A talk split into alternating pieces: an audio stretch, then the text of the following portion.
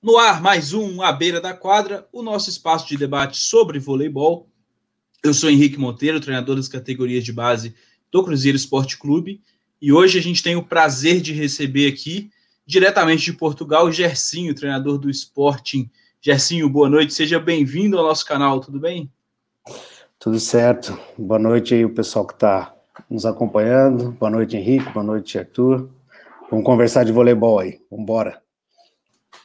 Isso aí, vamos embora. Artuzão, seja bem-vindo também, treinador do Sub-15 do Cruzeiro e mestre em Ciências do Esporte pelo FMG. Boa noite, Henrique. Boa noite, Gersinho. Muito obrigado por ter aceito nosso convite para a nossa conversa. Boa noite a todo mundo aí que tá, já está nos acompanhando. Hoje vai ser bom demais. Aqui no Papo Off já estava rendendo, agora que vai estar tá valendo, vai ser bom demais. Isso aí. Antes da gente entrar no nosso papo, vamos para aqueles recados já tradicionais de sempre, começando pelo, pelos nossos parceiros da Arte Marketing Digital, que ajuda a fazer toda a nossa é, identidade visual aí do Instagram. Sigam lá, arroba, underline, Arte Marketing. Sigam também o blog literário Leio na Rede, arroba Leio na Rede Oficial. Também nossos parceiros. E sigam a gente, né? A Beira da Quadra, no Instagram, no Twitter, plataforma de podcast, Telegram. Onde tiver rede social, é só buscar por A Beira da Quadra que a gente estará lá.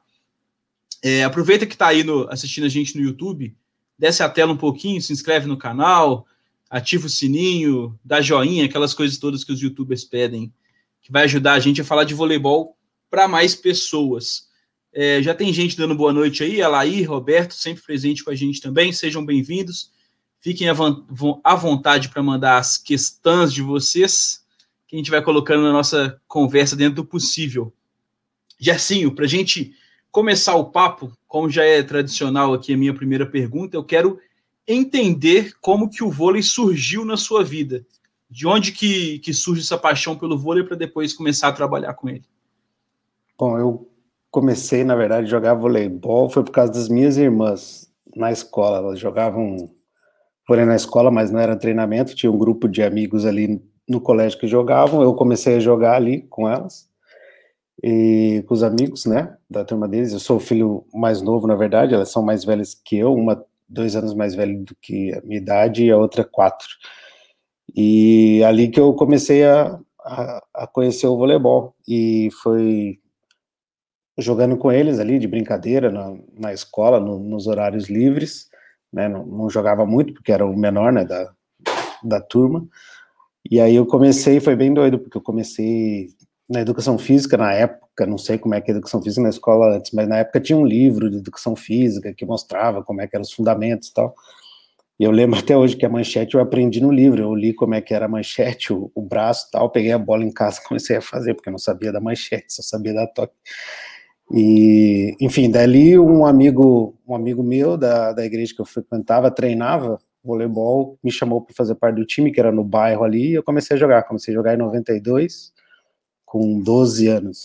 Aí eu comecei a jogar voleibol e aí fui gostando e, e fui caminhando. Depois eu acabei, é, quando eu tinha, estava no terceirão, para ir para a faculdade, né, ou jogar, tive a oportunidade de fazer um teste no Objetivo de Sorocaba, que tinha uma equipe boa, e eu não passei na primeira, na primeira fase da peneira, passado três semanas, o, o treinador me ligou para eu ir para lá, porque o, treina, o levantador que eles tinham escolhido tinha desistido, né? E eu fui na época na federação, não era como hoje, né? Não tinha nada eletrônico, você tinha assim, era a ficha branca que você assinava da CBV, que era para você ser registrado pelo teu clube, daí ficha amarela era transferência estadual, azul é, interestadual e assim internacional rosa, tinha não sei as coisas direito, mas era por coisa. Eu fui no clube para pegar essa, essa ficha. Aí meu treinador do clube, o Pedrão, do Círculo Militar do Paraná, é, falou para mim assim, você tem certeza que você quer ir? Você não é um cara muito grande, você está estudando tal, você pode trabalhar com voleibol ou estar tá no voleibol de outras formas, não necessariamente é, jogando e tal, não sei o que. Só que eu tinha que pegar o ônibus à noite, né, de Curitiba para São Paulo. E eu voltei para casa pensando nisso, tal, não sei o quê. O ônibus era meia-noite, dez e meia, eu falei para os meus pais, ah, eu não vou, vou ficar, vou estudar. E aí decidi estudar, passei no vestibular e, e aí, desde que entrei na faculdade, minha cabeça estava para trabalhar com, com voleibol. Continuei jogando até acho que o terceiro ano da faculdade ali, mas era não era já era mais nada sério, né? E acabei já fazendo estágio com vôlei, querendo trabalhar com voleibol e foi embora. E assim começou. Aí tive a oportunidade de estar no projeto do Rexona em Curitiba, que abriu em 97. Então, em 99 eu comecei a em 98 eu comecei a trabalhar como professor lá e depois eu eu segui adiante a, a carreira de treinador. Dá boa noite aqui. Fala, boa noite. Aí, oi, oi, boa noite. Tá pronta para dormir. é a Gabriela, minha filha. Legal, legal demais.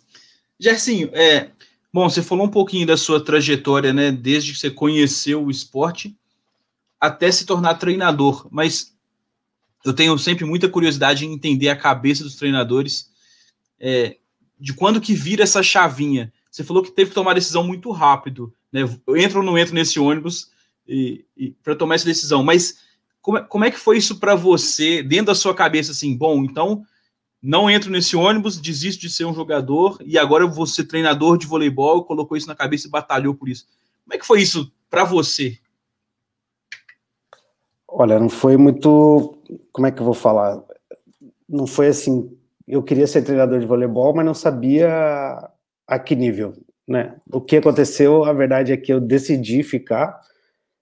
Eu pesei o risco de tentar seguir e não dar certo, né? Por exemplo, é, por questões físicas, enfim. Eu nunca vou saber se deu certo ou não, porque eu não segui em frente. Né? É, mas vendo o, o vôlei moderno e assim a eu não tinha uma qualidade técnica também absurda que, que me levasse para o alto, alto rendimento. Né? Então, acho que eu ia acabar caminhando, perdendo um pouco de tempo na, naquela época, 94, 95, as coisas. Hoje, o jogador, por mais que ache que não tem muitas oportunidades, ele tem mais oportunidade de jogar voleibol do que antigamente. Consegue sair mais fácil para a Europa, ir para os Estados Unidos ganhar uma bolsa, vai para o Canadá ganhar uma bolsa, enfim existem mais opções de, de voleibol, né? O, e eu fiquei, e depois da faculdade que eu comecei a estar na faculdade, eu fui treinar, meu último ano de juvenil foi no Santa Mônica, clube de campo no Paraná, que os treinadores eram, o treinador da categoria juvenil era o Rubinho, o outro assistente era o Magu, e o outro era o Juba. Tava então, mal de treinador, hein? Tava mal de treinador. E aí ali que, na verdade, eu comecei a querer ser treinador de voleibol. Eu comecei a acompanhar o trabalho do, do Rubinho. O Rubinho já saía para estudar e fazer as coisas, e vinha da seleção brasileira com, com várias ideias diferentes. E aí eu falei, cara, eu quero ser igual esse cara aí. Quero ser técnico de vôlei, mas quero trabalhar nessa pegada aí, desse jeito. E aí eu comecei a, a correr atrás e foi indo. Né? Aí depois, por exemplo, entrei no, no Rexona abriu mais ainda a, a minha mente. É, começamos, comecei na escolinha, na escolinha já foi tendo novas ideias, e depois ali da escolinha, eu e um outro professor, nós montamos uma equipe de voleibol num clube, eu e o Alex. É, montamos um, um, clube, porque a gente não conseguia entrar nos clubes que tinha em Curitiba, porque já tinha os treinadores.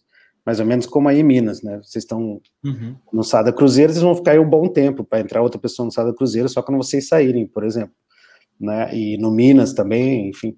E os treinadores duram um bom tempo nos clubes, né? 15, 20 anos ficam. E a gente montou um clube numa quadra no, no meu bairro, uma quadra de aluguel para futsal, onde eu e os meus amigos, dois amigos da faculdade, já tínhamos uma escolinha, eu de voleibol e eles de futsal. E nos horários vagos, eu pedi para o dono para a gente desenvolver esse trabalho com as equipes de voleibol, e o patrocínio dele seria é, dar horário para a gente sem a gente pagar o aluguel da, da quadra. E a gente jogava com o nome da camisa, as meninas jogavam. E já no primeiro ano, a gente já teve alguma, alguma exposição estadual, o feminino ficou em terceiro na competição estadual e o masculino ficou em primeiro. Só que o masculino ficou em primeiro na categoria um ano, um ano mais nova, no estadual, e aí eu acabei saindo indo para o Paraná Clube, trabalhar com voleibol, e ele continuou com os meninos lá trabalhando e, e, desenvolvendo o trabalho, e assim foi indo, estudando e indo atrás. Aí no Rexona, Bernardo, Tabashi, Hélio, enfim, era aula de voleibol todo dia, né?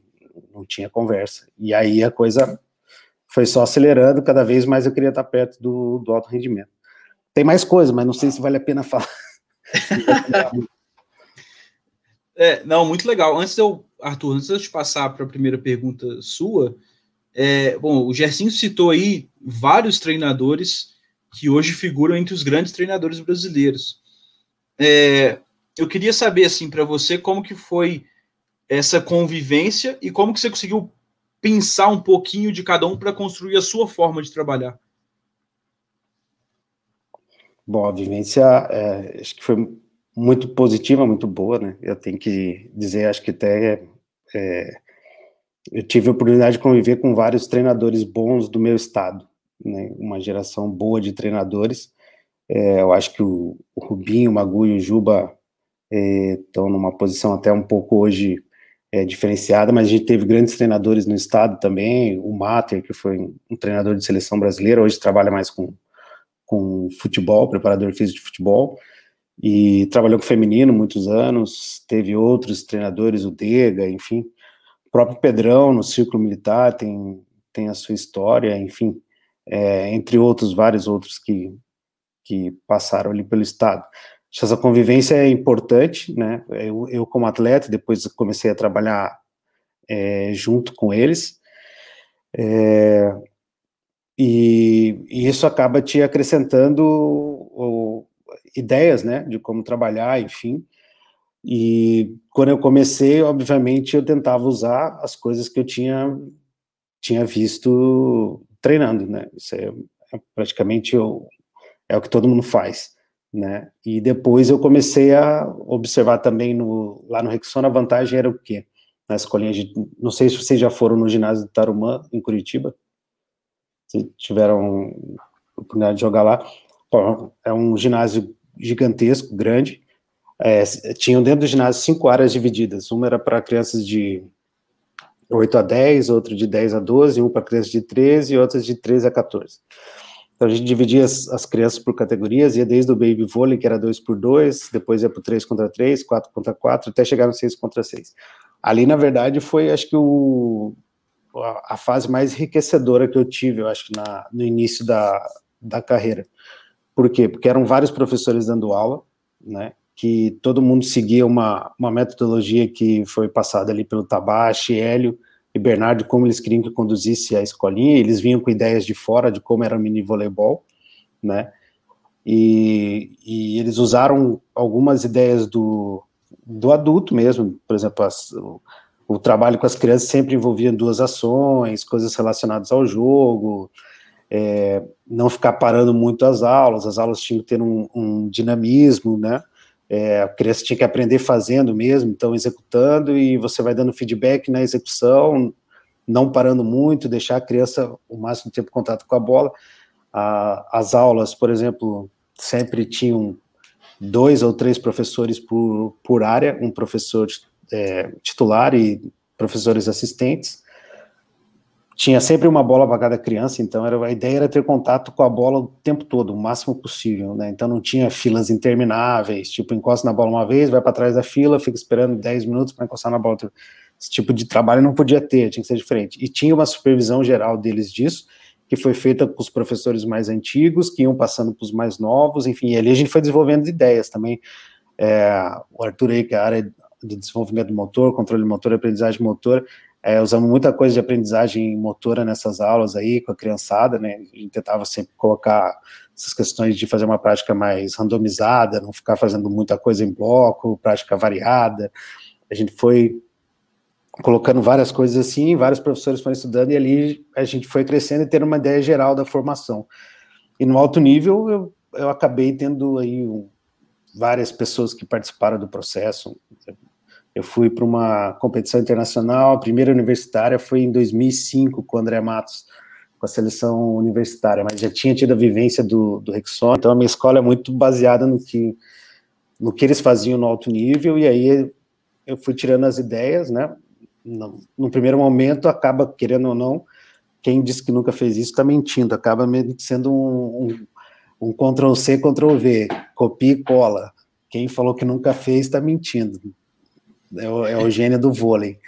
É, mas no início começou assim, né? Um, meio que um copia e cola adaptado a algumas situações. Depois você começa a estudar e fala, calma aí, não, mas para 12, 13 anos não pode ser bem assim, tem que ser assim, assim, assado, para 14 aqui, pá.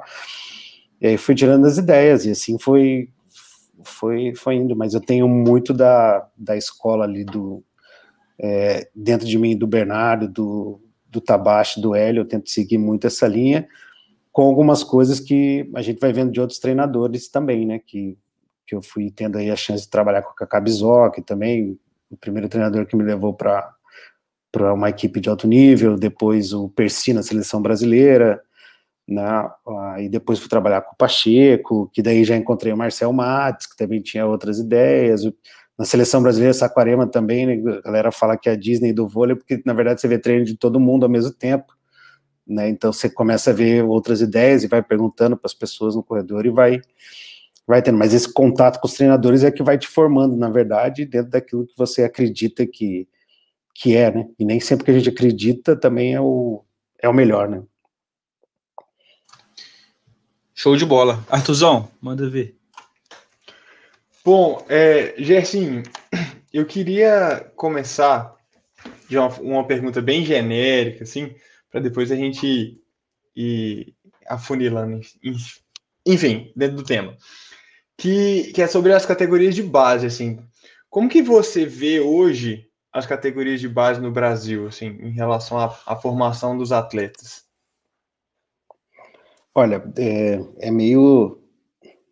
Como é que eu não sei se é controverso, mas uh, o tempo que eu fiquei, por exemplo, na seleção brasileira, é, me mostrou que a gente tem possibilidade de ter muito mais grandes jogadores e a gente tem a gente tem pouco. É, tanto na forma, é, como é que eu vou falar? Não é qualitativa, não é que o treinador da formação não sabe trabalhar. Eu acho que, na verdade, a gente não tem um, e deveria ter um caminho a ser seguido, eu acho. Não que as pessoas são obrigadas a fazer tudo igual né? Mas, por exemplo, eu trabalhei em alguns camps nos Estados Unidos e com, com meninas jovens também, entre 12 e 18 anos, todo mundo faz a passada igual, com quatro passos. Todo mundo. Então, o cara chega lá, conta one, two, three, four. As meninas fazem, pá. Entendeu? A gente é com uma, é com duas, é com três. Tem gente que ensina a passada trocada, tem gente que não ensina trocada e tal. E ou não percebeu que a pessoa estava fazendo a passada trocada. Já peguei a história de quem era destro e aprendeu a atacar com a esquerda porque o treinador mostrou que era esquerda e a criança não tinha tinha vergonha de perguntar e aprendeu a atacar com a esquerda mesmo. E assim vai. Então, é, a gente, eu acho que nós deveríamos ter uma linha. A gente tem treinadores é, bons suficientes para isso, para sentar, enfim, fazer um fórum meeting e dizer: ó, o voleibol, o voleibol brasileiro funciona assim. A passagem de ataque é assim, passagem de bloqueio é assim, papapá. Não que isso vai ser estanque pro resto da vida, fez uma vez, né?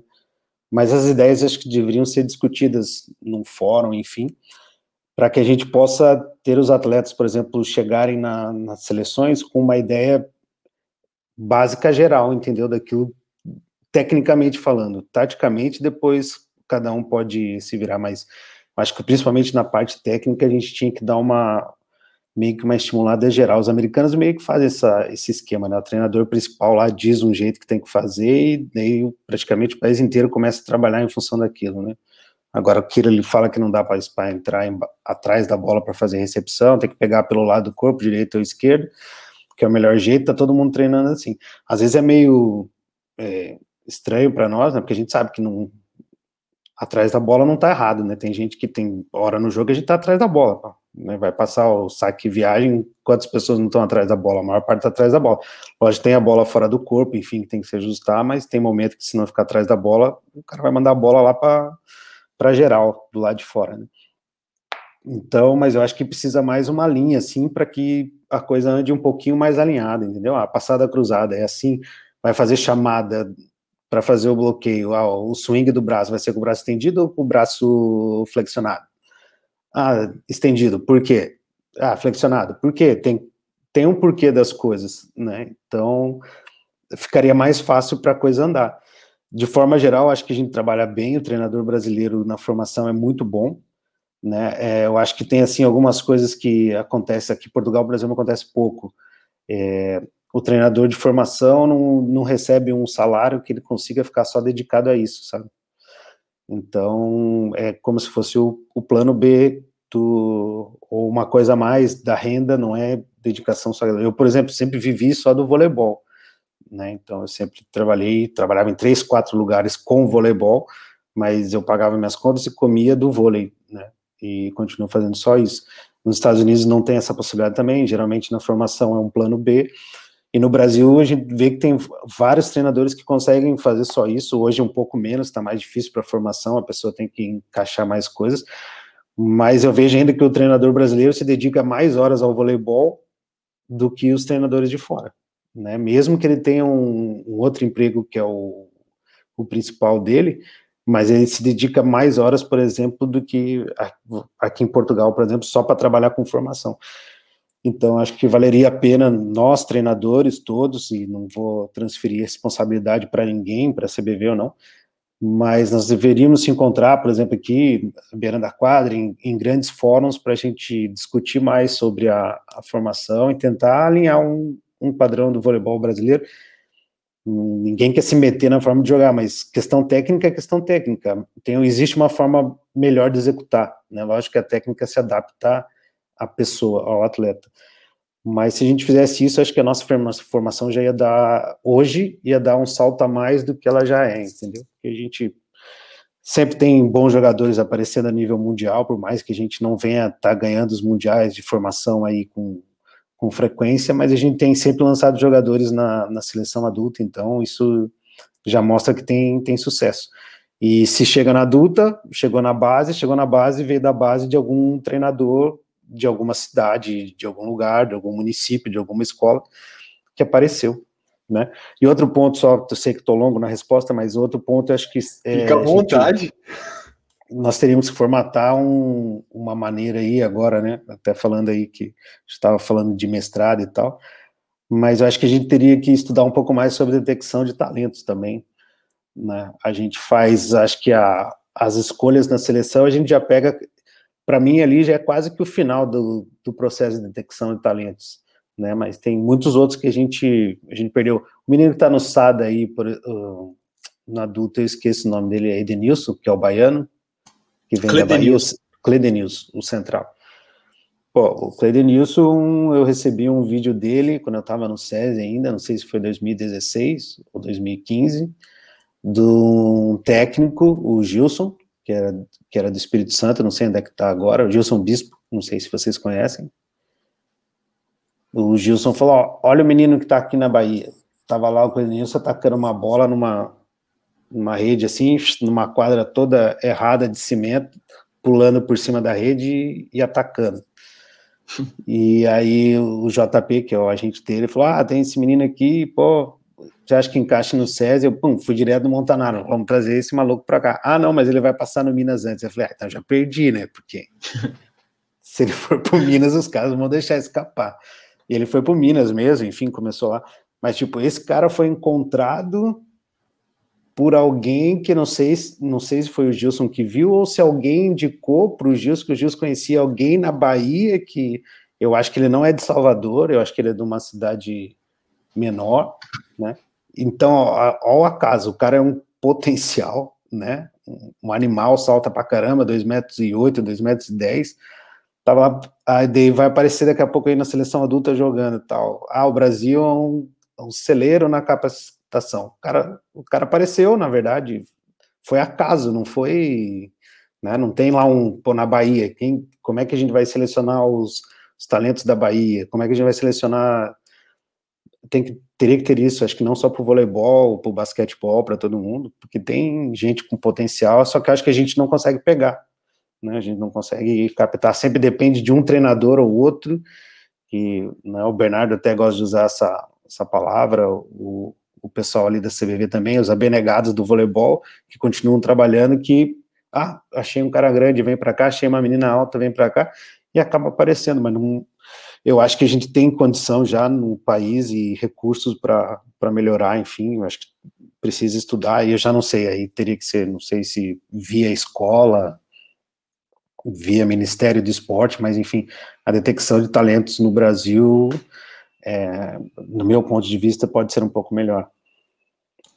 Legal. Arthur, antes de ser, de ser da sequência, queria só puxar algumas coisas que o Gersinho falou aqui, muito interessantes, né? Que ele falou sobre é, uma forma dos treinadores estudarem juntos, ou seja, a gente vai formar melhores treinadores e, consequentemente, formar melhores atletas né? Fazendo um ciclo ali para o crescimento do vôlei, pensando no todo, né? Então a gente vai ter treinadores cada vez melhores, estudando juntos, formando atletas cada vez melhores e o voleibol crescendo.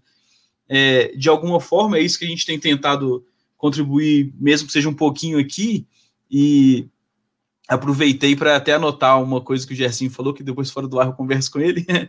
É, e Gersinho, lá na, na frente, depois que a gente falar um pouco mais sobre categoria de base, eu quero que a gente converse sobre o Congresso Internacional, que você foi um dos responsáveis aí é, há uns, alguns anos atrás, não me lembro exatamente e, a data. E já vai sair outro, tá aqui, já, vocês já vão ouvir notícia semana que vem, e vai ter um bloco especial só para formação.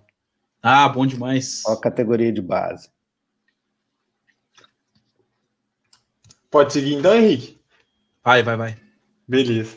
É, eu também queria só, só chamar a atenção, assim, porque é uma questão que, que o Rubinho também comentou, é, que é essa ausência de sistematização, né? Tanto na questão técnica, assim, quanto nessa, é, nesse sistema de, de captação, né? É pouco capilarizado a, a, o sistema, enfim, em si, né? Quer dizer, ele é pouco estruturado para que a coisa flua, né? Tipo assim, da, da menor esfera lá, um treinador para chegar lá. Tem que, às vezes, esse acaso acontecer, como, como você deu o exemplo do, do Cledenilson, né?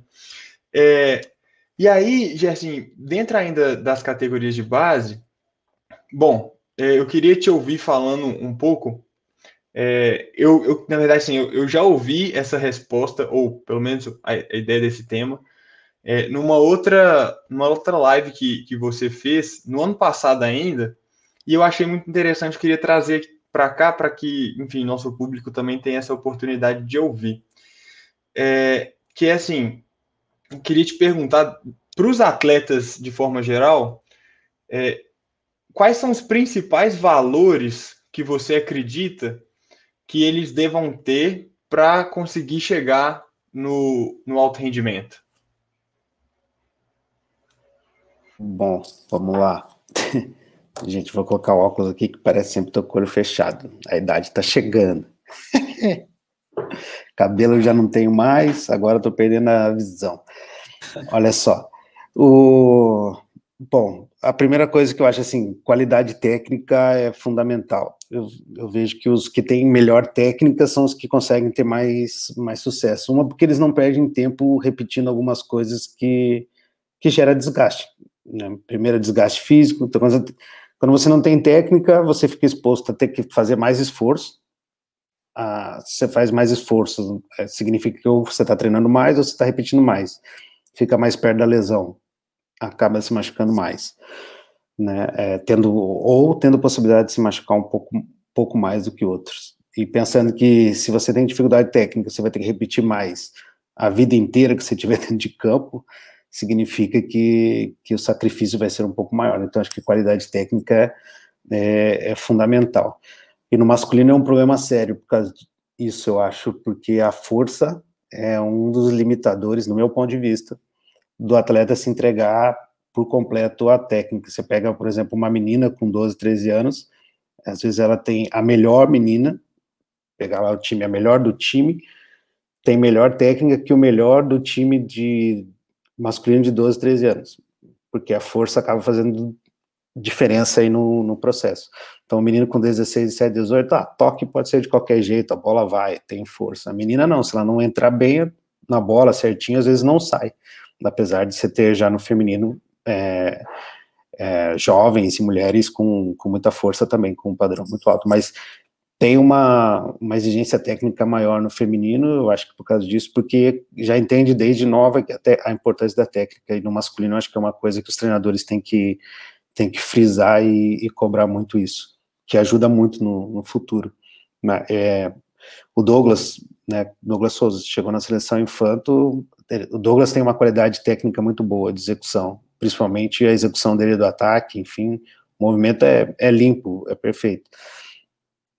E dos nove anos que eu fiquei na, na seleção, nove ou oito, eu acho que ele foi o único que nunca precisou fazer correção de ataque, nada. Do jeito que ele chegou no infantil, foi a mesma coisa até o, até o final. Enfim, ele tem qualidade. Né? você vê que assim, a galera, ah, o Douglas é magrinho e tal, mas eu posso até estar tá falando mentira, porque posso ter deixado, ter comido bola em algum momento, mas eu nunca vi o Douglas, por exemplo, com um tape no ombro, por exemplo com alguma coisa, não tem nada, né? Ele é leve, forte, enfim, tem uma boa técnica, mas nunca vi ele. E se vê os jogadores que têm boa técnica sofrem um pouco, um pouco menos com esse tipo de lesão que, que acontece. Depois, eu acho que os aspectos psicológicos aí são, são importantíssimos, né? Eu acho que essa, essa determinação, essa capacidade de se dedicar, de se entregar para para o processo, né? Porque o processo é, é, mais complicado do que, do que o jogo em si, né? Então, é um atleta ali trabalhar todo dia, ter essa determinação, entender que a caminhada nem sempre é fácil, vai, vai ser cortado de algum lugar, vai ficar fora de outro, mas tem que persistir, tem que ter essa persistência aí, ou resiliência mental, né, de estar tá ali o tempo todo, né, é, acreditando naquilo que, que quer. Em termos de, de voleibol também, eu, na, essa fase da formação acho muito importante o atleta também estar tá ligado aonde ele vai estar, tá, é, qual clube que ele vai estar, tá, qual processo que ele vai viver, quais treinadores, as oportunidades de jogo também, né? Não é o jogar porque eu quero jogar, né? Mas é, existe competição para eu jogar, existe possibilidade de estar na quadra, em campo. Eu falo hoje, se eu trabalhasse com a formação, eu ia trabalhar completamente diferente do que eu fiz, né? Eu fiz muita besteira, no sentido de, de oportunizar, entendeu? Eu poderia ter oportunizado mais, eu acho. Às vezes eu, do, do, nada, eu começo a lembrar de quando eu estava dando treino há, há 15, 16 anos atrás, entendeu? Na, na formação. Trabalhei durante 10 anos com feminino, né? E falo, cara, onde é que você estava com a cabeça? Você podia ter oportunizado muito mais. É, meninas a jogarem, eu poderia ter tido mais resultados, né? Mas às vezes o treinador fica com aquele ponto fixo, ah, tem que ganhar, tem que ganhar, e acaba esquecendo do processo formativo em si, né?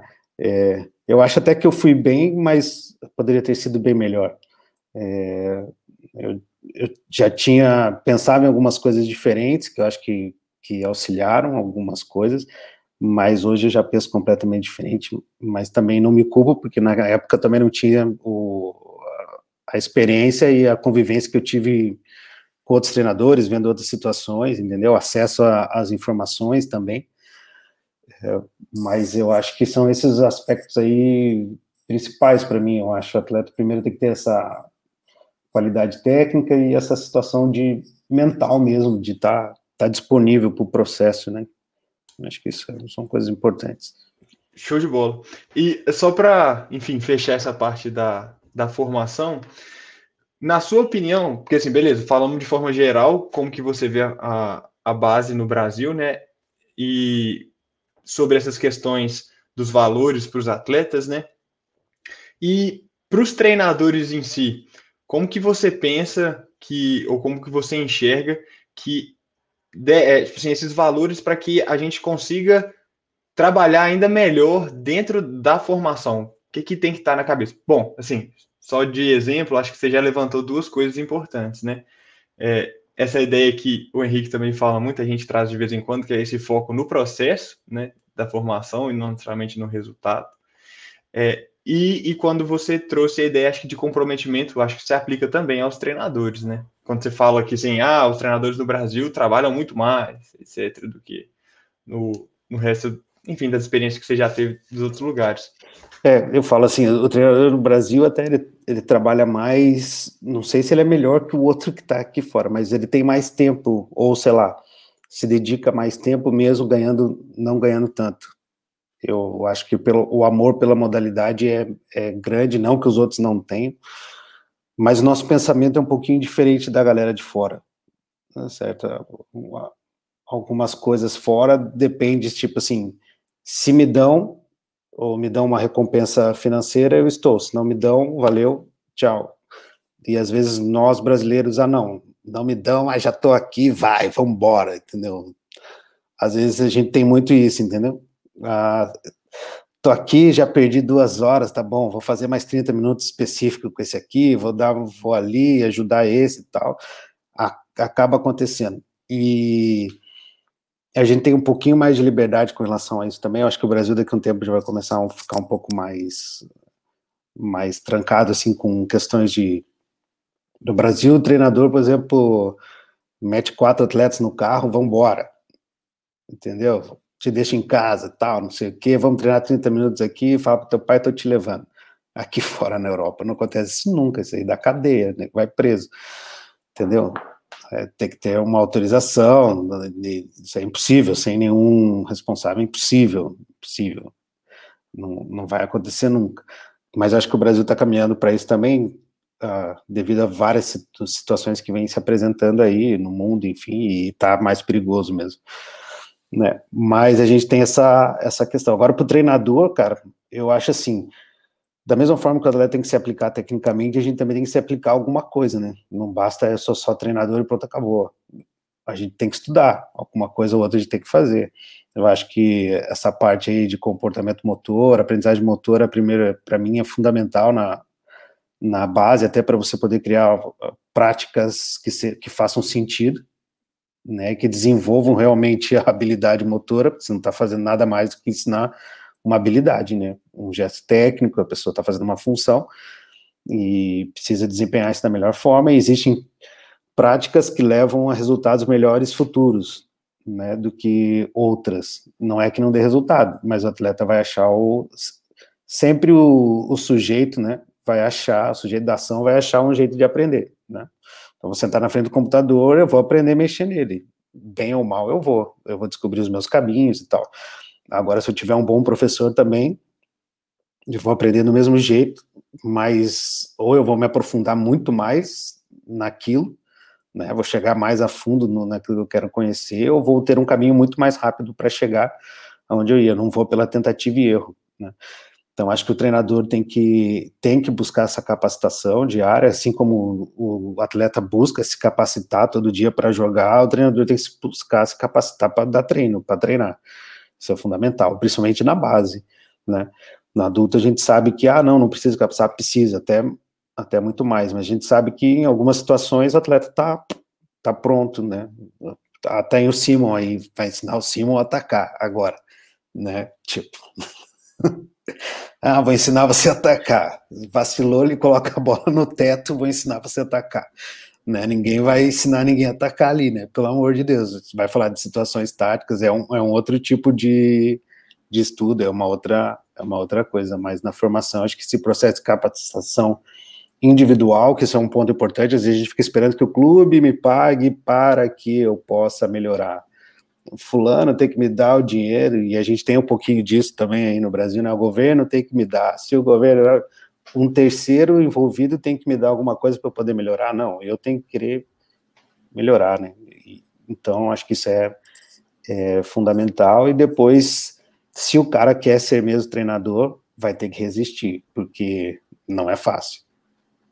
Não é, no, primeiro que já não é muito valorizado financeiramente né? E também eu acho que assim, é, vocês estão num clube que é o Cruzeiro, os clubes que, que têm essa uma exposição nacional com equipes adultas boas. É, eu acho que tem que valorizar esse processo aí que vocês fazem na formação, Césio, Minas, é, dá valor a esse treinador também, entendeu? A, a galera do adulto, chamar o cara para perto, às vezes não consegue dar uma compensação financeira, mas pô, consegue transmitir conhecimento, é, da possibilidade da pessoa ter acesso, ver coisas diferentes, isso também conta no processo, para quem quer ser treinador, né? Então, acho que isso é, é, é fundamental, né? Isso, é, isso tem que acontecer. Show de bola. Obrigadão pelas respostas. Valeu, Arthur. Ô, Gersinho, vou te dar mais um argumento para você poder puxar a orelha do Sanaí depois. O Cacaroto mandou uma mensagem aqui, ó, tá acordado lá no Bahrein essa hora e o Sanaí tá dormindo. Não, Sanaí fica registrado ao vivo, Sanaí. É porque sou eu, né? O Leozinho, você tava acordadinho. Tô ligado, eu assisti a outra. É, muito bom. Bom, por falar em Leozinho, é, eu quero chegar nesse assunto agora. Eu quero falar um pouco de Japão também, sua passagem lá. É, certo. Bom, o, o Leozinho falou muitas coisas é, interessantes sobre o Japão. Eu queria saber as suas impressões também, assim, em relação. Primeiro, alguns pontos bem básicos do trabalho, do dia a dia. Como, por exemplo, é, a questão de ter o, o intérprete, né, de não conseguir se comunicar nem em inglês com os atletas, tem que ter um intérprete ali para conseguir falar e, e, se comunicar com, com a galera, e, e a questão de é, você não dos japoneses não entenderem as mudanças rápidas, né? Então, se uma coisa foi acertada assim, nós temos que seguir assim, e depois fazer um outro planejamento e mudar assim, sem esse improviso que a gente tem, né? Sim. Bom, primeiro já vou dizer que o, o Leozinho tem uma capacidade muito maior que a minha de, de sintetizar as coisas do, do ambiente. Eu, eu gosto disso do Léo, acho isso muito bacana. Ele, o Marquinhos Lerbach, tem essa, essa capacidade de, de transmitir de forma bem teórica aquilo que acontece lá. É, ou dos processos que eles vivem, eu acho isso bem bacana, é um negócio que eu tenho que melhorar. Bom, mas vamos falar do Japão essa questão do intérprete, né, é, é, realmente um adaptativo, porque é um telefone sem fio, se a gente fosse fazer a brincadeira aqui, se a gente estivesse no mesmo lugar aqui no estúdio, eu ia falar uma coisa para o Henrique, ia pedir para o Henrique falar para o Arthur, Arthur ia pedir para falar para mais alguém, lá no terceiro, no quarto, está completamente diferente a mensagem. Então, o tradutor tem que ter essa... O, o treinador estrangeiro tem que ter uma relação muito boa com, com o tradutor, no nosso caso, lá no, no Japão, o Leozinho já tá pegando o Daniel, o Daniel é, é brasileiro, super gente boa, tá pegando o Daniel mais treinado. O Daniel, quando foi pro vôlei, não entendia zero de vôlei. Zero. Então, e o Daniel é um cara inteligente, então ele queria saber o porquê que a pessoa estava falando aquilo, mas é, não é o momento de saber porquê, só precisa que você fale para outra pessoa o que é para ela fazer. Né? Imagina isso num, num jogo, né? Então, tipo, a pessoa tem que entender o porquê para poder falar, porque ela também. Daí a gente fala assim, ah, mas ele não tem. Eu pensava, mas ele não tem que entender o porquê. Na verdade, ele tem que entender o porquê, porque senão ele não consegue também traduzir, porque não é literal português para o japonês. Uhum. Até se pegar assim o japonês, algumas palavras, como é que é, é como é que eu vou falar para vocês? Eu estudei, não estudei nada, mas minha esposa estudou um pouco mais, eu acompanhei um pouquinho de coisa, comecei a ver algumas coisas, elas não são tipo 2 mais 2 igual a 4, entendeu? 2 mais 2 pode ser 5, 6, 4, entendeu? Pode ser 3 na forma de, de falar. Então, esse sentido também, se a pessoa não entendeu o, o porquê, como é que ela vai transmitir aquilo com uma tradução fiel, entendeu? E, quer dizer, toda a tradução é assim, né? Até do português para o inglês é a mesma coisa, né? O inglês, às vezes, três, quatro palavras é uma frase inteira para nós, entendeu? Então, é, isso, isso tem que ter. Então, o, o Daniel agora já é ficou com o Marcel, ficou com o Marcel, acho que ficou, é, com o Marcel um ano e o Gilson, ou dois, depois um ano comigo, e agora já está dois com o Léo. Então, e trabalhou também. E o legal é isso, o Daniel também correu atrás. Ele foi, quando as, lá no Japão sempre tem as competições internacionais da Five, né? Então ele, ele ficava de attaché ou acompanhante do Brasil, dos campeonatos mundiais de clube que tiveram, então ficou com a galera do Luiz Omar, com as meninas do, do vôlei do Brasil, enfim, então ele foi atrás de conhecimento de voleibol também. Então agora ele deve traduzir muito melhor né? Mas essa relação ela tem que realmente ser muito boa do, do, do treinador com, com o tradutor e as ideias têm que estar bem afinadas para poder falar a mesma a mesma linguagem. Né? Eu tive um pouquinho de, de dificuldade para entender esse processo, né? Mas depois eu já já consegui pegar o jeito. Agora, o resto da pergunta, Henrique, eu não me lembro.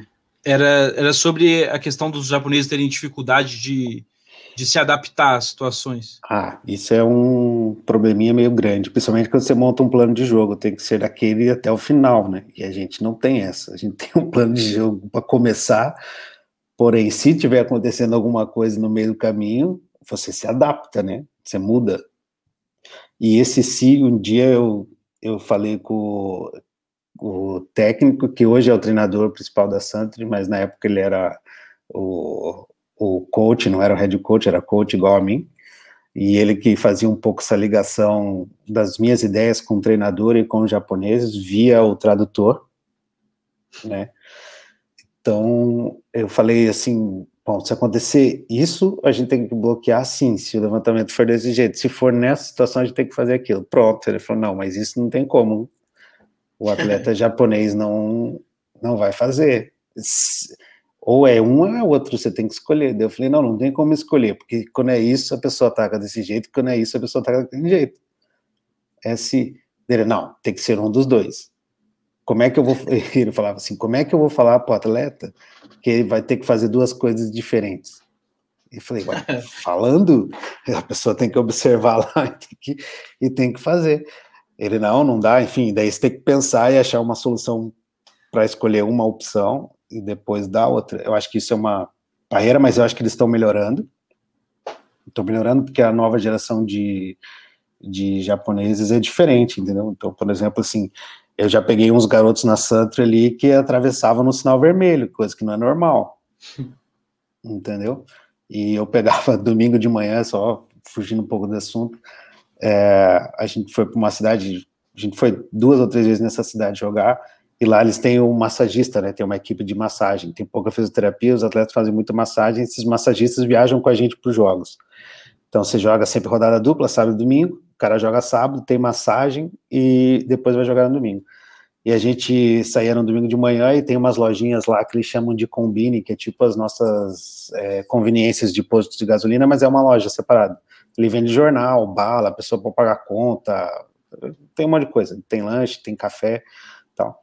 Eu ia lá pegar um, uma, uma bala lá que tinha que eu gostava de manhã e eu ia com, com massagista. Só que era domingo de manhã, tipo assim, 8 horas da manhã, vazia a rua, o sinal tava vermelho para pedestre, ele não atravessava, ficava parado, não vinha carro nenhum, zero.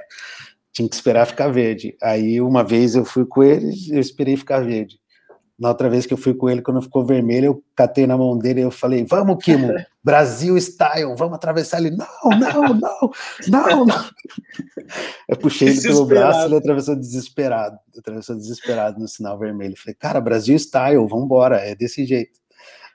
Aí, mas é, essa questão aí do de você dar opções é um pouquinho mais complicado também. É, o Leozinho falou semana passada, e é verdade às vezes eles preferem jogar a defesa contra o ataque, não bloqueio contra o ataque, que não é um negócio, principalmente no masculino no Brasil, não é um negócio normal, né?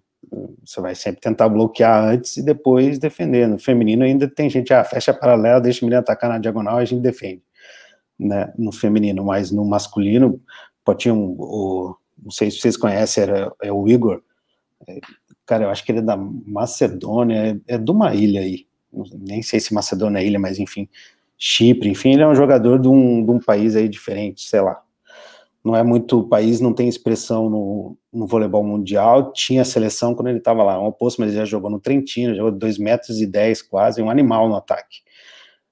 Pô, ele tinha paralela absurda, e aí a gente foi para um jogo, os caras, ah não, vamos deixar a paralela para ele para a gente defender. Eu falei, não, ele vai matar um de nós aqui, vamos fechar a paralela no bloqueio. Não, não, a gente deixa aberto para subir a bola. Eu falei, gente, ele afunda a bola na paralela, não é que ele ataca, ele enfia ela para baixo. Não, não, vai subir a bola, é difícil, mas a gente vai subir. Eu falei, pelo amor de Deus, gente, fecha a paralela do cara. E ele pimba, dá ali na paralela, e não, mas nesse jogo eu consegui falar, não, ó, tem que mudar, não dá mais, ninguém vai subir a bola dele na paralela, ele atacando do fundo. Pelo amor de Deus, é um, deixa ele atacar na diagonal, e a gente tenta subir ali, mas na Paraná não, mas eles têm essa, essa característica, mas acho que é muito do voleibol deles também, eles acreditam na, na defesa e, e defendem mesmo, né? Eu digo assim, a defesa não é que eles defendem muito. As bolas, por exemplo, que no Brasil e em outras ligas caem, que são bolas fortes, atacadas longas, em diagonal principalmente, no Japão não cai. E em todas as outras ligas caem. Não é que o ataque japonês, o japonês é baixinho, é fraco e tal. É o estrangeiro mesmo que ataca forte na diagonal, o japonês vai lá e pega, mas é que eles têm uma predisposição a defender, a, a subir a bola.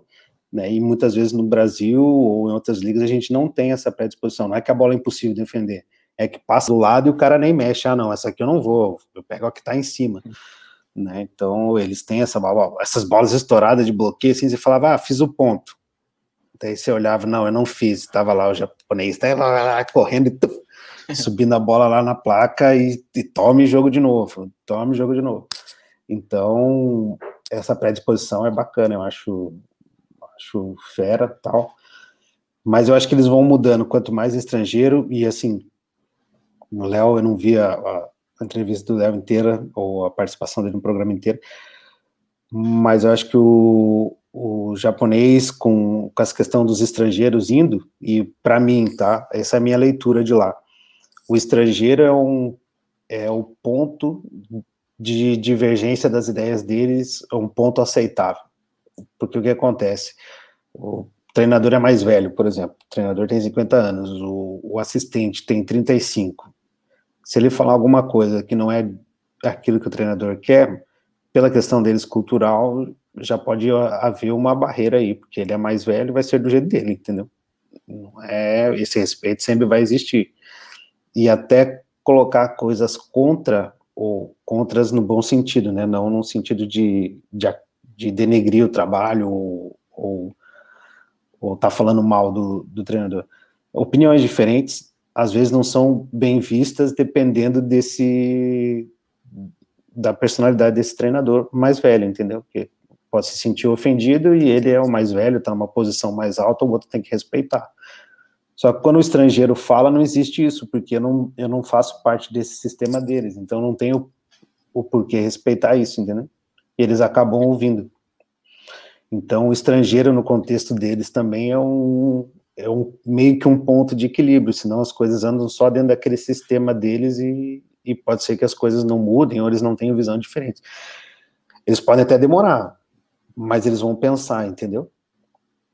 Eles vão pensar e em algum momento eles podem utilizar. A resposta, como o Léo falou, vai, 99% das vezes não é na hora.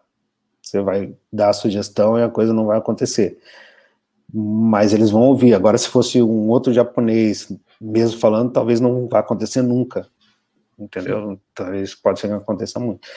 Então, isso é um, é um ponto diferente lá de trabalhar no Japão. É, Gersim, eu já, já queria puxar o assunto para a sua experiência em Portugal. É, porque, enfim, tem muita coisa pra gente falar, mas tá muito bom o papo, né? É, apesar de, de, eu também querer saber muita coisa ainda do Japão, mas depois, como a gente também falou na outra, a gente chama para poder fazer uma, um outro programa. Às vezes a gente chama todo mundo, né, Henrique? Aí vai ser. É uma boa, hein? É. Aí o pau tora, aí todo mundo falando. mas aí, Gerson, aproveitando também, já que tem uma pergunta aqui do Auro no, no, no chat aqui. É, mas aí eu queria já, entrando na sua experiência em Portugal, perguntar sobre a, sua, sobre a, a formação é, aí dos treinadores. A gente estava conversando em off e eu achei interessante, acho, e, a gente nunca trouxe essa temática aqui no canal. É, como que é a formação dos treinadores aí em Portugal e, e como que você vê, assim, de forma positiva, negativa? Então, deixa eu falar. O, o treinador que trabalha com Deixa eu pensar uma forma de dividir aqui, porque senão eu posso estar falando besteira.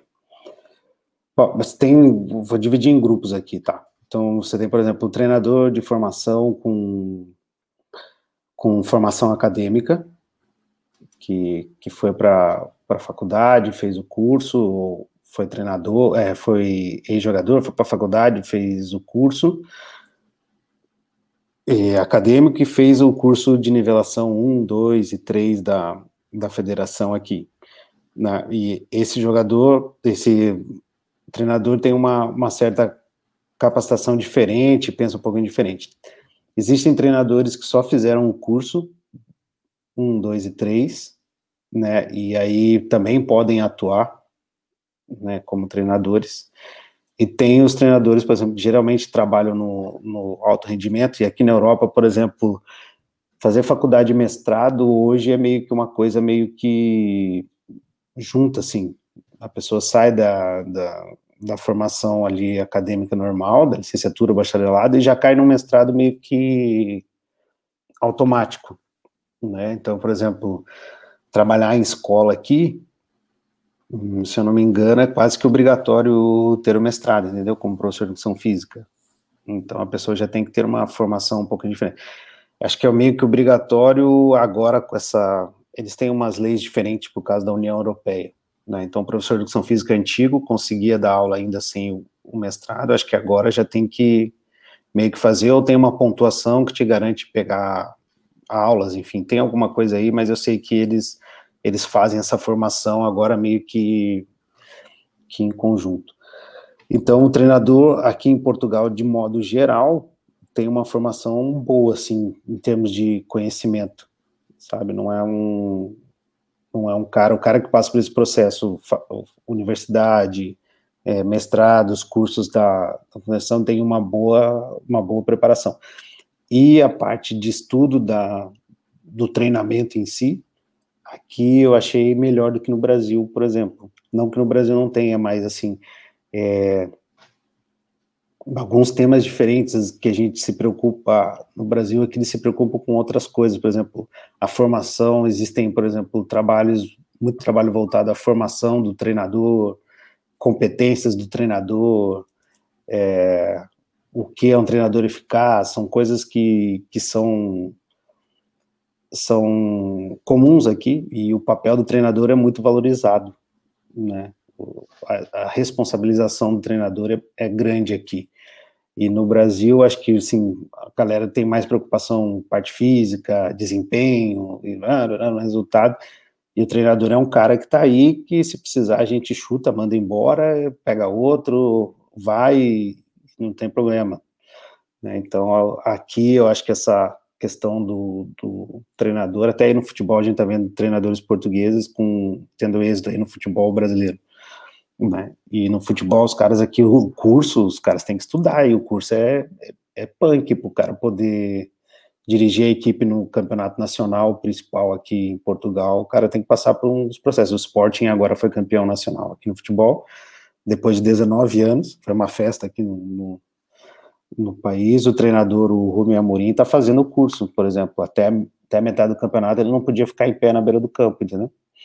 Tinha que ficar sentado, porque não tinha o curso. Pôde ficar em pé porque foi dado um, um aval aí, mediante alguma coisa, que também está sendo questionada, mas ele vai ter que terminar o curso agora para ele poder é, ter a certificação para poder trabalhar ali, ali no banco. É um técnico campeão nacional, entendeu? Então, a formação aqui é muito. Se o treinador quiser, ele tem como buscar conhecimento. Aquele instituto que eu estava falando para vocês, eu esqueço o nome, não sei falar o nome certo, acho que é IPDJ. Enfim, ele, ele coordena, né? E aí a professora Isabel Mesquita tem muito a, a ver com isso. Ela, ela, enfim, junto ao, ao governo português aqui, fez essa, essa ideia do instituto, enfim, essa coisa funcionar.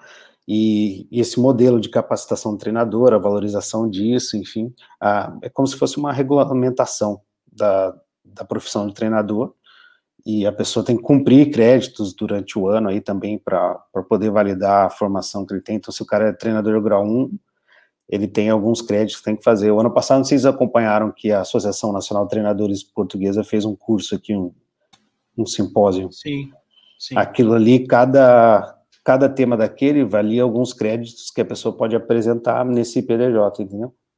Uhum. Então, é vinculada a coisa, uma coisa com a outra. É uma coisa que a gente tivesse que fazer, por exemplo, a atualização do nível 3 todo ano no Brasil, entendeu?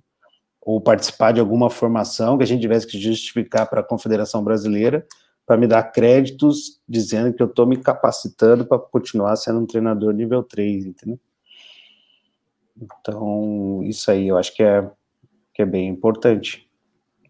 Sim, até dentro disso que, que você estava falando, o Arthur tinha citado a pergunta do Auro, é, te dando boa noite, falando Portugal tem um dos principais, tem alguns dos principais pesquisadores do voleibol. E a curiosidade é, eles conseguiram traduzir essa teoria em uma metodologia específica para a formação de atletas? Olha só, eu não, eu não tenho conhecimento se eles conseguiram traduzir isso para para uma formação específica. Eu sei que tem, por exemplo, o vôlei português, é, a maior parte das equipes está no norte, concentrada no norte do país eu acompanhei, acompanhei assim, eu vi nos jogos, né, não acompanhei de estar observando e sentado lá na arquibancada, enfim, olhando. A gente foi jogar em Espinho uma vez e durante o intervalo dos jogos entravam as crianças da, da formação de Espinho no meio do jogo para fazer algumas atividades dentro do campo no jogo, né, para dar uma motivada para a criança estar tá ali num jogo de adulto e ela tá participando do jogo efetivo.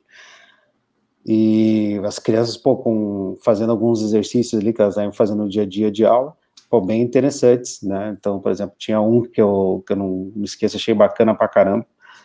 É, entravam duas crianças segurando um cabo de vassoura, como se fosse a rede, mais duas jogando.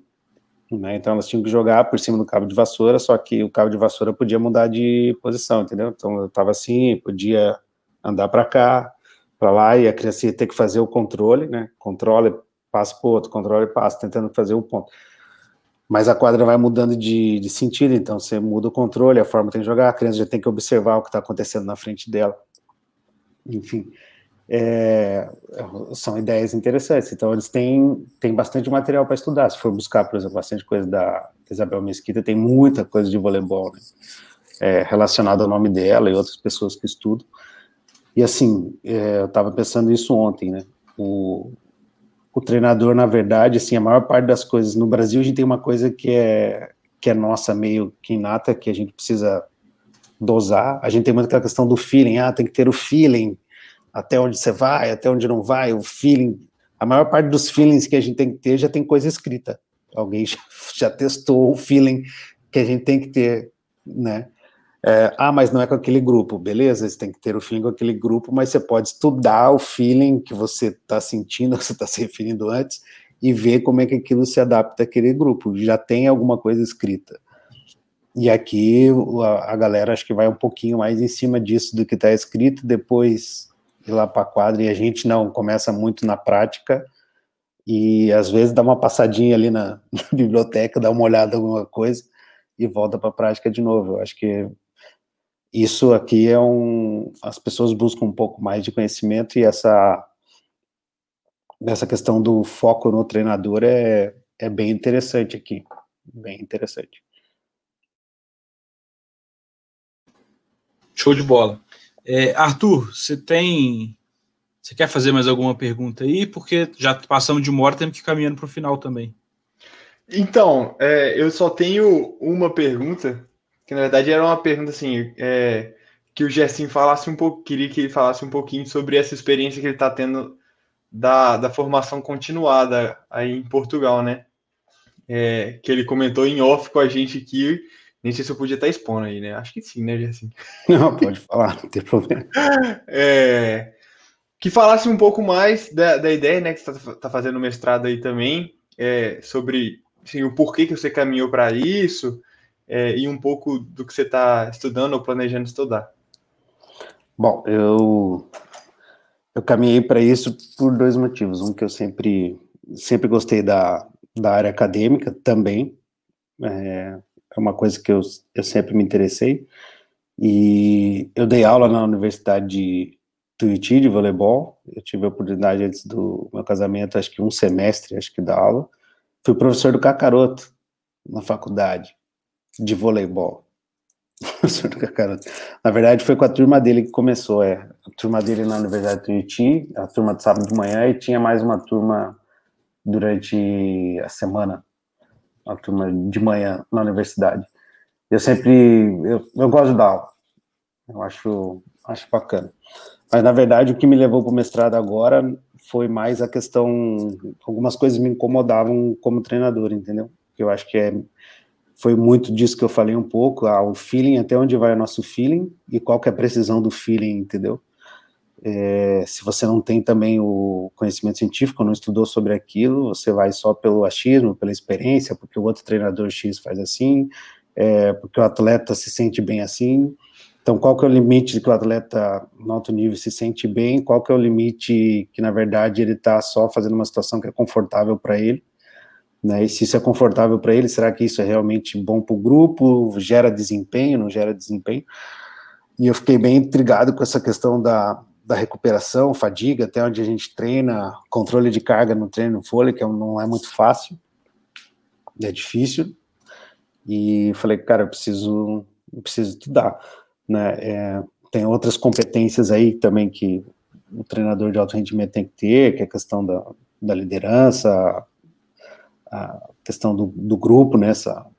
E também é uma coisa que também eu, lá no passado no Brasil já estava tentando estudar, fiz aquele uma formação em coaching, enfim, e tentando buscar conhecimento de alguma forma que pudesse auxiliar na, no trabalho no dia a dia, né? Tem muita coisa ainda que tem que estudar e aplicar, mas essa, essa questão da formação continuada tem sido uma experiência boa em termos de conhecimento, mas arrumei para minha cabeça com relação a tempo.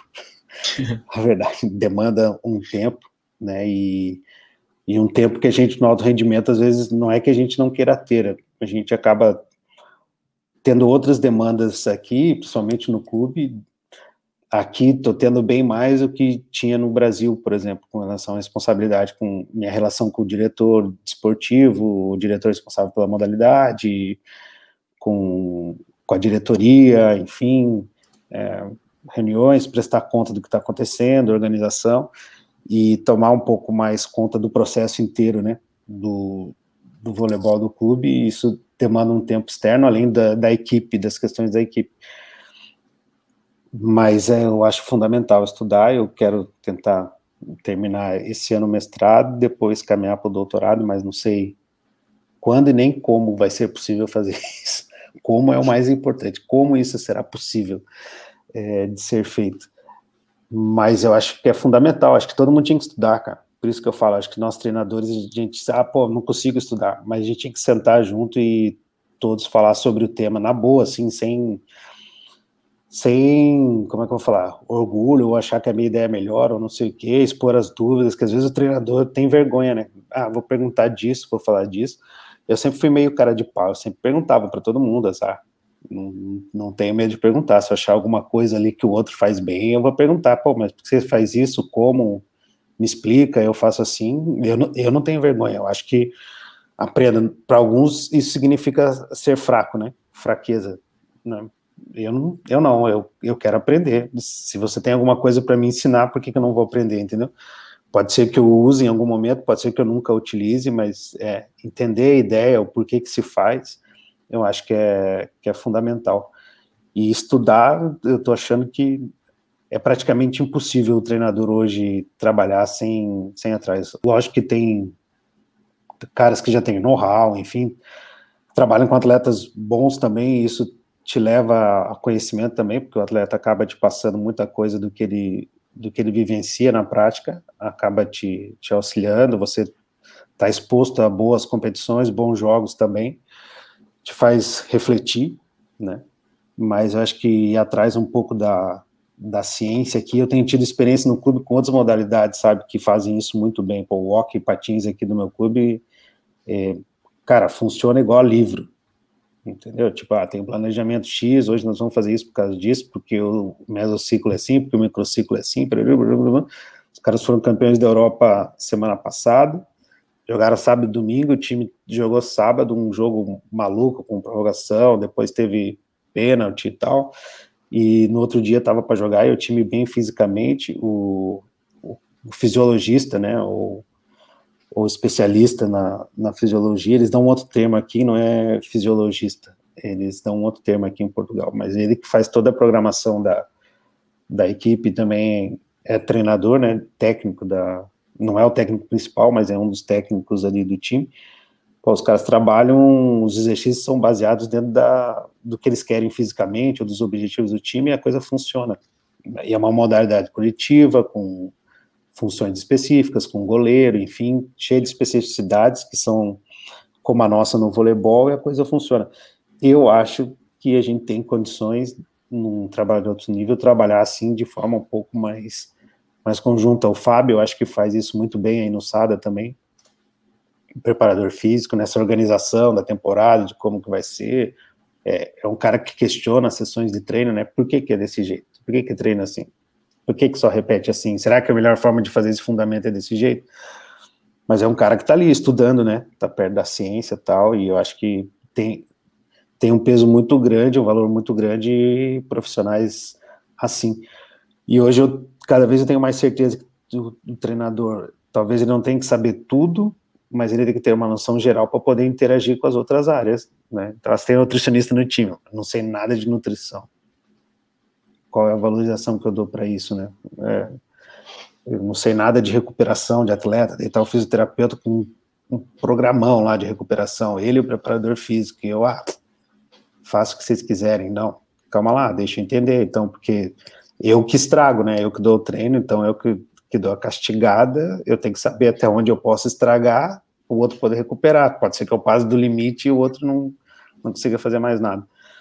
E eu acho que tem, tem espaço aí na, na ciência, vários estudos que podem nos auxiliar.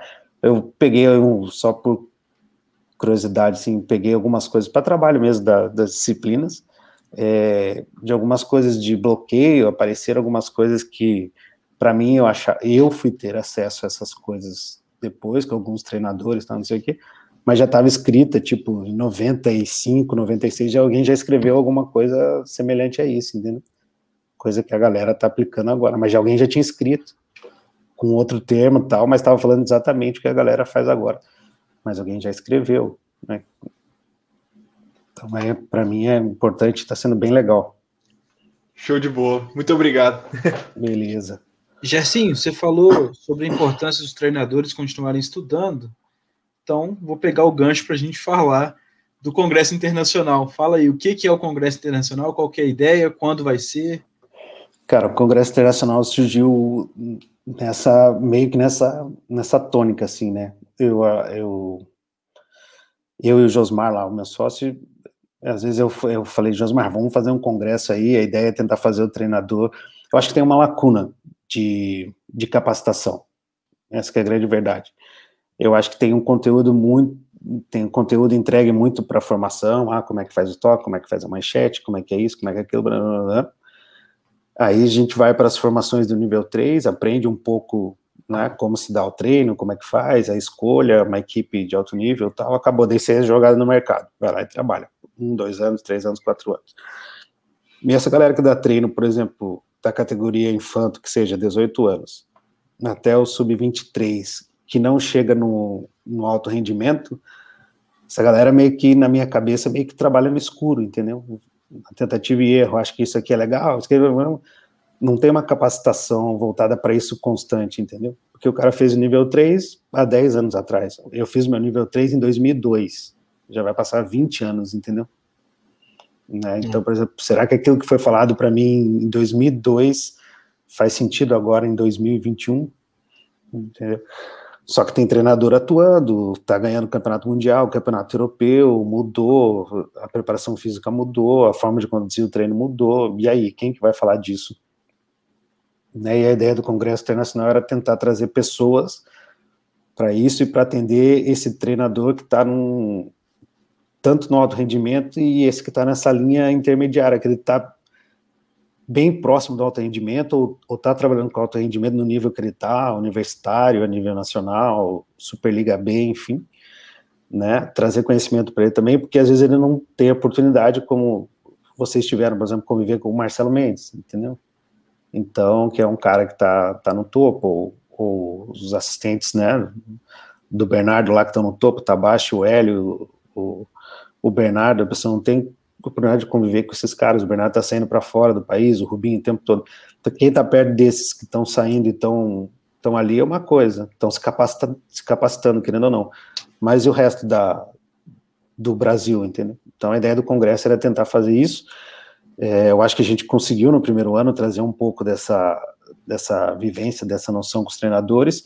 Esse ano a gente vai trazer o congresso de novo. Acho que não vai ser é, presencial, né? acho que não vai ser possível.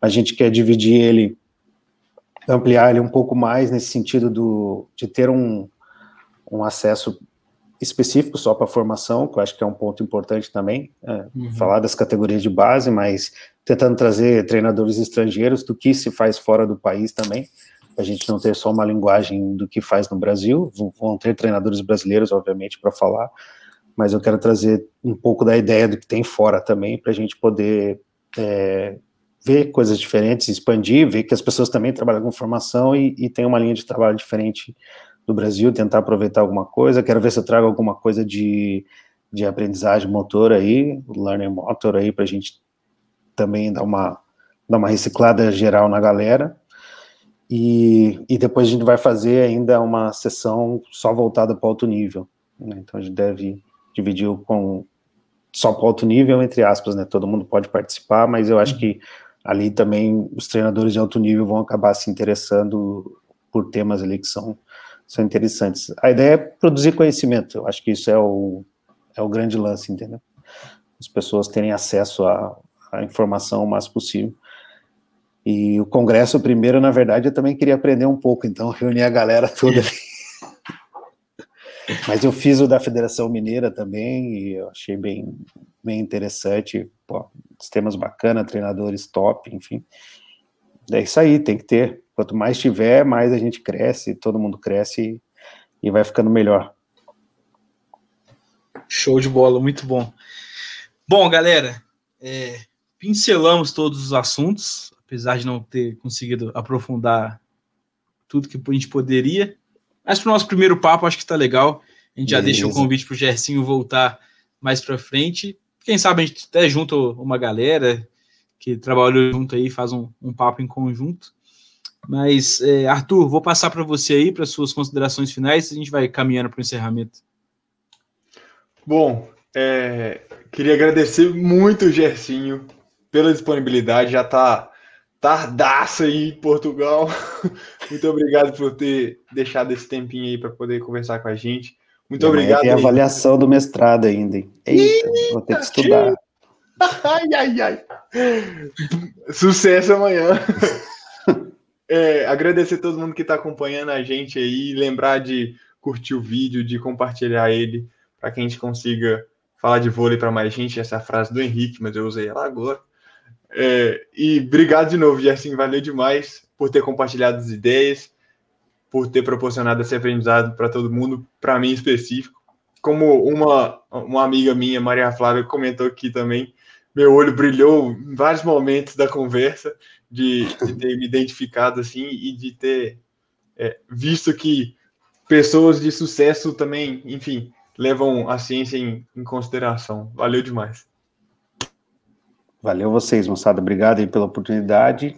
E, cara, muito bom estar aqui nesse programa, nessa iniciativa, esse trabalho que vocês desenvolvem. Eu acho que é super importante para o voleibol brasileiro. Faz, faz toda a diferença a gente poder falar aí de, de várias coisas e, e a gente trocando ideia, né, como profissionais, enfim. Você vai ouvindo um pouco de um, um pouco de outro e vai construindo, vai.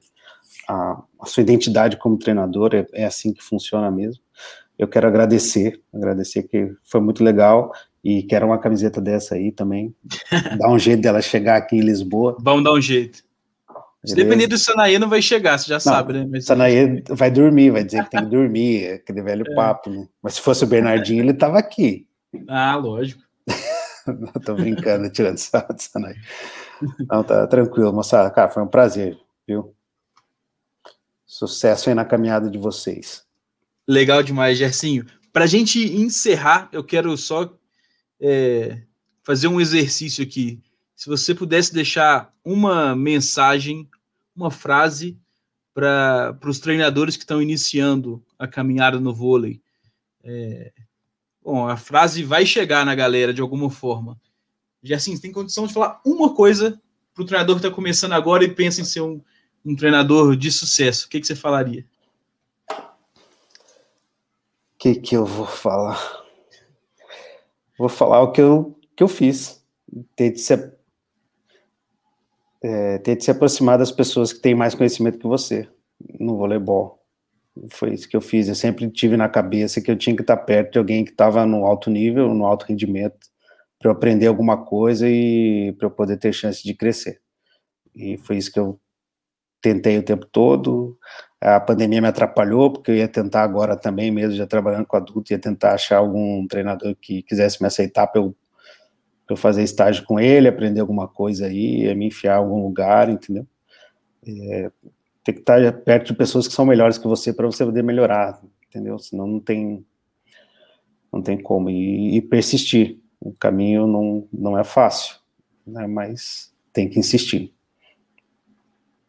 Show de bola, muito bom. Encerramos bem demais. Valeu, galera. Valeu, Gersinho, Arthur, pessoal que assistiu a gente. Semana que vem tem mais. Marcelo Melado, treinador e coordenador. Olha aí, essa vale a pena assistir. Estará com a gente. Então, espero, espero, você como nossa audiência na semana que vem, Gersinho. Estarei lá. Valeu. Valeu, galera. Abraço.